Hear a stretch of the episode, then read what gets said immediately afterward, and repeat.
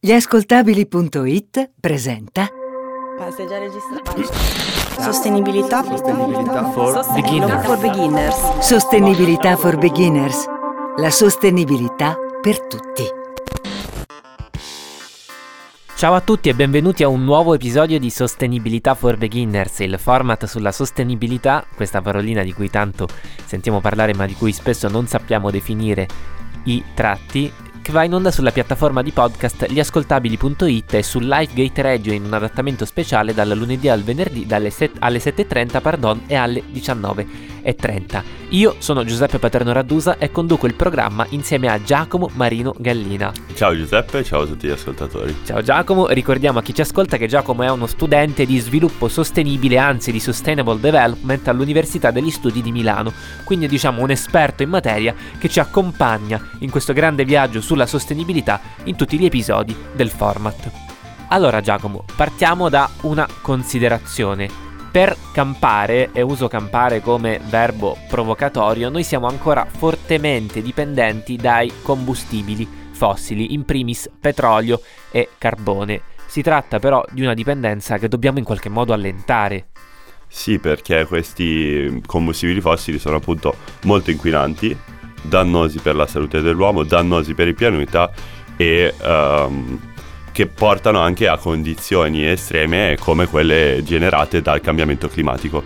Ed è proprio in, per quanto riguarda il cambiamento climatico che eh, è molto importante richiamare il rapporto dell'IPCC, ovvero l'International Panel for Climate Change, che è quell'organismo che si occupa di misurare gli effetti e le conseguenze del cambiamento climatico all'interno dei trattati internazionali sul cambiamento climatico, come l'accordo di Parigi, che è l'ultimo del 2015. E in questo special report eh, l'International Panel dichiara che se non riusciamo a contenere gli effetti del cambiamento climatico ci saranno danni ingenti con eh, conseguenti ondate di caldo, siccità, scioglimenti dei ghiacciai, problemi di agricoltura causati appunto da siccità e la morte delle barriere coralline, danni per la fauna e la flora in generale. Una parola chiave che potrebbe aiutarci ad arrivare a un mondo migliore senza ricorrere ai combustibili fossili è energie rinnovabili. Prima di parlarne proviamo a chiedere, noi lo facciamo sempre così per precauzione ai nostri beginners, se sanno di cosa si tratta. Dovrebbero essere dei tipi, dei tipi di energia riutilizzabili, quindi una volta utilizzate non vanno sprecate ma si possono riutilizzare. Tipo vabbè, le energie eoliche, le energie del sole, quelle solari con i pannelli solari. Sì, sono quelle che si ricavano dalle materie che si dovrebbero buttare via, sì. Ehm, ne ho sentito parlare ma non saprei definirle in realtà. Bene, archiviamo come sempre le risposte dei nostri beginners e proviamo a sentire una definizione un po' più istituzionale di energie rinnovabili. Si chiama energia rinnovabile l'elettricità prodotta con tutte le fonti alternative rispetto ai tradizionali combustibili fossili, petrolio, olio combustibile, carbone. Le fonti si chiamano rinnovabili perché si rinnovano, ovvero non si esauriscono a causa delle loro trasformazioni da parte nostra in energia fruibile. Ma di qui a 20 anni, che cosa dobbiamo aspettarci dalle energie rinnovabili? Secondo le previsioni, le rinnovabili arriveranno a fornire il 13,7% dell'energia primaria nel mondo per il 2030. Se i governi attueranno forme di incentivazione, arriveranno al 16%.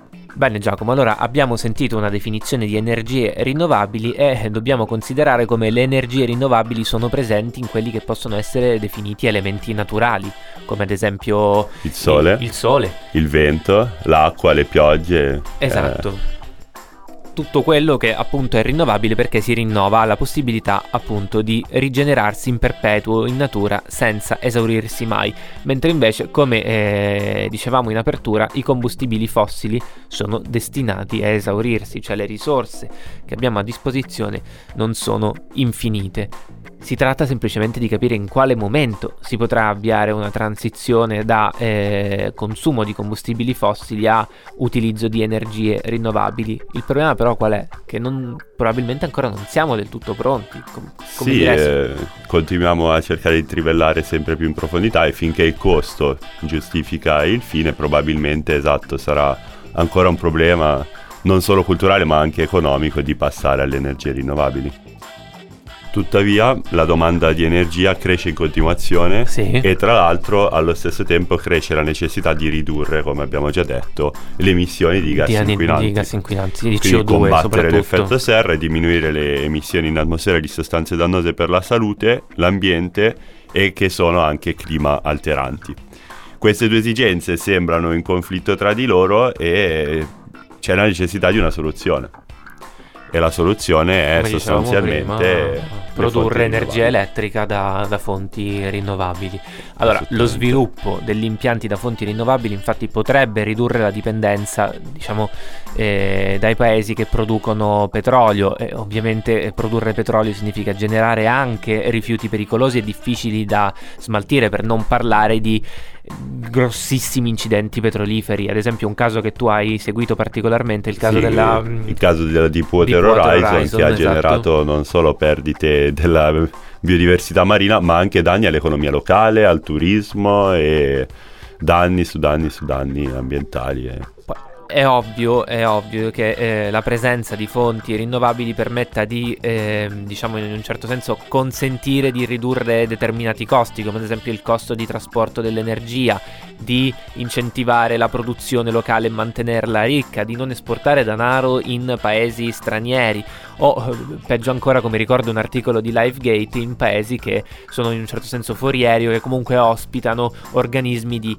terrorismo internazionale. Però ecco, c'è una cosa importante da considerare Giacomo, ovvero che non tutte le tecnologie per la trasformazione eh, delle fonti rinnovabili sono a basso impatto. Sì, eh, ad esempio ci- si parla spesso di dighe e di interi villaggi che vengono sommersi dalle acque perché uno Stato decide di fare un'enorme diga.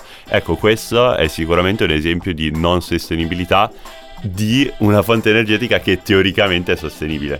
Perché a parte che potremmo anche ricordare il caso della diga del Vajont che ha portato giù un intero villaggio proprio per questa mania di produrre gigantesche dighe per un approvvigionamento energetico sì economico e sostenibile, ma non sostenibile dal punto di vista eh, dei danni che poi sono stati creati per interi villaggi. Ecco, quindi il problema, o forse anzi la soluzione, è quella di creare fonti eh, che siano sì rinnovabili, ma anche che non abbiano impatto poi su popolazioni locali, che non danneggino l'ambiente e così via. Parliamo quindi di eh, diciamo energia rinnovabile del futuro in un certo senso, di quello che potrebbe anche essere eh, legato agli sviluppi futuri di, questa- di questo tipo di produzione di, di energia. E sempre su quell'articolo di LifeGate vengono in un certo senso elencati alcuni esempi di eh, energie rinnovabili del futuro. Ad esempio nell'articolo viene citato il solare fotovoltaico organico e tin film tin film, pardon, ma anche il solare termico a concentrazione, il solare termico in case passive, l'eolico offshore e l'eolico integrato in architettura, laddove per eolico ovviamente parliamo di fonti di energia legate all'utilizzo o comunque alla, alla vicinanza con, con il vento, ma ci sono anche le energie da biomasse sostenibili non in competizione alimentare, quelle legate al moto, a- al moto delle, delle onde marine, dalle alghe e dalle correnti sottomarine, che ovviamente ci fanno sperare bene. Ci sono anche degli organismi e le strutture che hanno iniziato a investire in questo senso, ma diciamo che più si, eh, ci si proietta in un'ottica eh, rinnovabile, più ovviamente si riduce la dipendenza da combustibili fossili, che come abbiamo ripetuto tante volte nel corso di questa puntata, bene non fa. Sì, e tra l'altro a me viene in mente che esistono molte ormai fonti rinnovabili in un certo senso individuali, nel senso che ognuno si può mettere un pannello sopra la propria casa, se è una casa privata, o una mini pala eolica, che anche questa è molto interessante perché in realtà è molto produttiva e evita l'impatto di una gigantesca pala dislocando tante pale all'interno del territorio. Poi ci sono chiaramente i classici fotovoltaici, e quello per i, i pannelli per il riscaldamento dell'acqua e anche il mini idroelettrico esiste a quanto pare. E a proposito di beginners, c'è una beginners, una nostra ascoltatrice che si chiama Rosa, che ha montato uno di questi pannelli solari nella sua abitazione e che ci racconta la sua esperienza. Ecco il suo contributo. Buongiorno, noi abbiamo un agriturismo e abbiamo scelto di installare i pannelli solari per la produzione d'acqua calda sanitaria e eh, ne abbiamo messi 6 per un totale di poco, di più, poco più di 12 metri quadrati. La produzione di acqua calda di questi pannelli è sufficiente per il periodo estivo per ehm, 12, eh, 12 persone circa contemporaneamente. Abbiamo sei camere più la nostra abitazione. Durante il periodo invernale la produzione di, eh, dei pannelli solari in giornate di sole integra eh, il lavoro della caldaia per circa il 20-25%. Siamo ovviamente molto eh, contenti di questa scelta che consigliamo a tutti. Grazie. Bene, ringraziamo Rosa per il suo contributo e qui a Sostenibilità for Beginners vogliamo appunto parlare, come, come, abbiamo fatto appena adesso con Rosa, di casi virtuosi. Spostiamoci un attimo negli Stati Uniti per parlare della città di Los Angeles. Infatti, ai primi di febbraio del 2019, quindi proprio una notizia quasi fresca, ecco, fresca di giornata, il sindaco della città, che si chiama Eric Garcetti, ha annunciato di voler rendere Los Angeles una città a emissioni zero entro il 2045. Come si fa a rendere una città, eh, diciamo, a emissioni zero? accettando di eh, abbracciare la transizione completa alle energie rinnovabili. È diciamo uno dei tanti aspetti che fanno di Los Angeles una città attenta a diversi temi. Infatti è proprio Los Angeles che da anni si è impegnata a eliminare il carbone dal suo mix energetico e l'obiettivo è quello di abbandonare nel prossimo decennio anche la diciamo dipendenza da un altro combustibile fossile che magari è il meno inquinante di tutti, però è comunque sempre combustibile fossile, ovvero il gas naturale, sostituendolo con eh, ovviamente energia solare ed energia eh, rinnovabile di tipo eolico. Questa decisione eh, diciamo non è una novità o comunque arriva dopo che i legislatori statali hanno approvato una legge che impone allo Stato della California di ottenere il 100% della sua elettricità da fonti rinnovabili, come dicevamo prima, entro il 2045. Quindi il sindaco si è in un certo senso eh, accodato a delle iniziative o comunque a dei pensieri che già covavano nello Stato della California da un po' di tempo e che a livello legislativo, perdon, adesso hanno diciamo una forma. Sì, e guardando questi casi, eh, questi virtuosi. casi virtuosi, esatto, è importante anche però guardare all'Europa e quindi a quello che l'Europa sta facendo e che effettivamente è molto importante. Infatti c'è un recentissimo eh, rapporto intitolato Il settore energetico europeo nel 2018 che fa riferimento appunto alle transizioni da combustibili fossili a risorse rinnovabili o comunque alla produzione di energia in Europa eh, al 2018. Questo, questo, rapporto è stato compilato da due centri di studi europei che sono Agora e Ingenvede. Speriamo di averlo pronunciato speriamo, bene. Speriamo, esatto. Una, un'agenzia tedesca e uh, un'agenzia inglese, Sandbag, che invece spero di aver pronunciato bene. Anche questo. E um, questa, um, questo rapporto ci dice che la quota di elettricità prodotta da fonti rinnovabili ha toccato il 32,3%, che è in realtà quasi al di sopra del target che si era posta l'Europa. Quindi è una cosa positiva. Esatto, è un, un, traguardo importante e positivo. Tra l'altro c'è anche un, uh, il fatto che questa crescita ha avuto un picco del 6% nel solo 2018 che quindi è un uh, dato importante di crescita continua e anzi quasi esponenziale si potrebbe dire. Secondo tra l'altro uno degli autori di questo rapporto, l'Europa sta dimostrando che la sostituzione di carbone e altri combustibili fossili con le rinnovabili è il modo più rapido per ridurre le emissioni di gas inquinanti. Quindi sostanzialmente è il provvedimento più importante e uh, più rapido appunto per raggiungere obiettivi di tipo ambientale sostanziali. E eh, scendendo poi nel dettaglio, quindi guardando al nostro paese, guardando all'Italia, i dati confermano questo trend positivo europeo. Infatti, eh, non solo l'Italia riuscirà a raggiungere il target previsto per il 2020 di produrre il 20% della propria energia da fonti rinnovabili, ma probabilmente lo supererà addirittura il 2018. Anche... Ah, esatto. Sì, il 2018, se, eh, il target è per il 2020, ma il 2018 conferma che appunto ci siamo. In, in prospettiva ci dovremo arrivare certamente per il 2020 a produrre questo famoso 20%. Ma e... secondo te... Sì, dimmi. Interrompiamo un attimo questi dati e Certo. ritorniamo nei nostri beginners. Secondo te le persone sono pronte ad abbandonare i combustibili fossili per lanciarsi in questo nuovo modo di intendere l'energia? Perché comunque sappiamo, abbiamo sentito Rosa che è abbastanza sul pezzo, però non è detto che tutti possano essere così reattivi. Ma io ritengo che però una decisione individuale sia sì importante, ma non è la parte sostanziale, nel senso che un, un provvedimento a livello europeo chiaramente è quello che guida il cambiamento. Però chiaramente la- la- l'iniziativa eh, individuale è fondamentale. Rosa ha fatto una scelta sostenibile, ha deciso anche di pagare meno la propria energia, tra l'altro. Poi chiaramente c'è chi non ha nemmeno la possibilità, chi non ha proprietà sul tetto e quindi non può installare pannelli, per esempio. Però penso che la mentalità, perché no, eh, vada in questo verso. E la mentalità passa anche dalle informazioni. Secondo i nostri beginners, qual è il target italiano di crescita delle energie rinnovabili? Mm, 30%? Purtroppo per colpa dello Stato zero. Percentuale, no, non lo so, penso che sia piuttosto bassa. Sarà un 20%, non di più. Eh, 60%?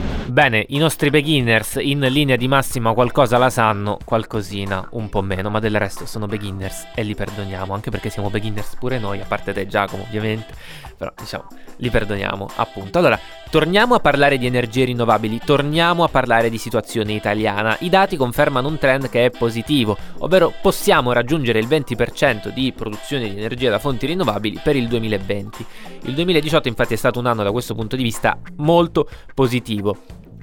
Allora, il nostro paese, grazie a condizioni climatiche particolarmente favorevoli, ha registrato il suo record storico di produzione fotovoltaica. Parliamo di 24,4 terawattora più, eh, diciamo, che, che, mh, equivalgono più o meno a un aumento del 10,3% rispetto al dato di due anni prima, che è quello del 2016. Un aumento che è appunto contestuale anche all'impiego di biomassa nel settore residenziale di circa il 10% in più rispetto al 2016. Insomma, abbiamo fatto i compiti e li stiamo facendo bene in ottica 2020, che ricordiamolo è dietro l'angolo. Allora, se solare e eolico capeggiano come fonti di energia rinnovabile in Europa, bisogna ricordare che però noi in Italia, soprattutto in aree come la Lombardia, ma anche altre zone montane, sfruttiamo il settore idroelettrico che ha alle spalle una lunga storia, tanto essere ancora oggi la prima fonte rinnovabile. Sì, l'idroelettrico è diciamo la prima fonte rinnovabile in assoluto che è stata utilizzata e l'Italia ne ha fatto grande uso grazie proprio alla presenza di montagne, quindi la possibilità di costruire condotte forzate e poi centrali elettriche che sono nate già a partire dalla, dalla prima guerra mondiale, diciamo come periodo da- dall'inizio del Quindi secolo siamo, scorso. siamo all'inizio del, del. Novecento. Che dire, Giacomo, energie rinnovabili, la formula per il futuro? Beh, eh, mi auguro di sì, nel senso che se continuiamo con i combustibili fossi- fossili, come abbiamo detto, probabilmente un futuro è difficile da vedere, ecco. Anche perché i combustibili fossili prima o poi sono destinati a, a finire. Allora, noi vi aspettiamo settimana prossima un nuovo episodio di Sostenibilità for Beginners qui sugli ascoltabili.it e anche su Lifegate Radio dalle 7.30, scusatemi, alle 7.30 e alle 19.30 in un adattamento speciale. Io vi saluto, ciao da Giuseppe Paterno Raddusa e ciao anche, Da Giacomo Marigo e Gallina. vi aspettiamo, a presto! Sostenibilità for Beginners è una serie originale degli ascoltabili.it, curata da Giacomo Marino Gallina, Giuseppe Paternò Raddusa e Francesco Mastroeni. Editing e sound design di Sara Varricchione e Francesco Campeotto. Prodotto da Giacomo Zito e Ilaria Villani. Un'esclusiva gli ascoltabili.it.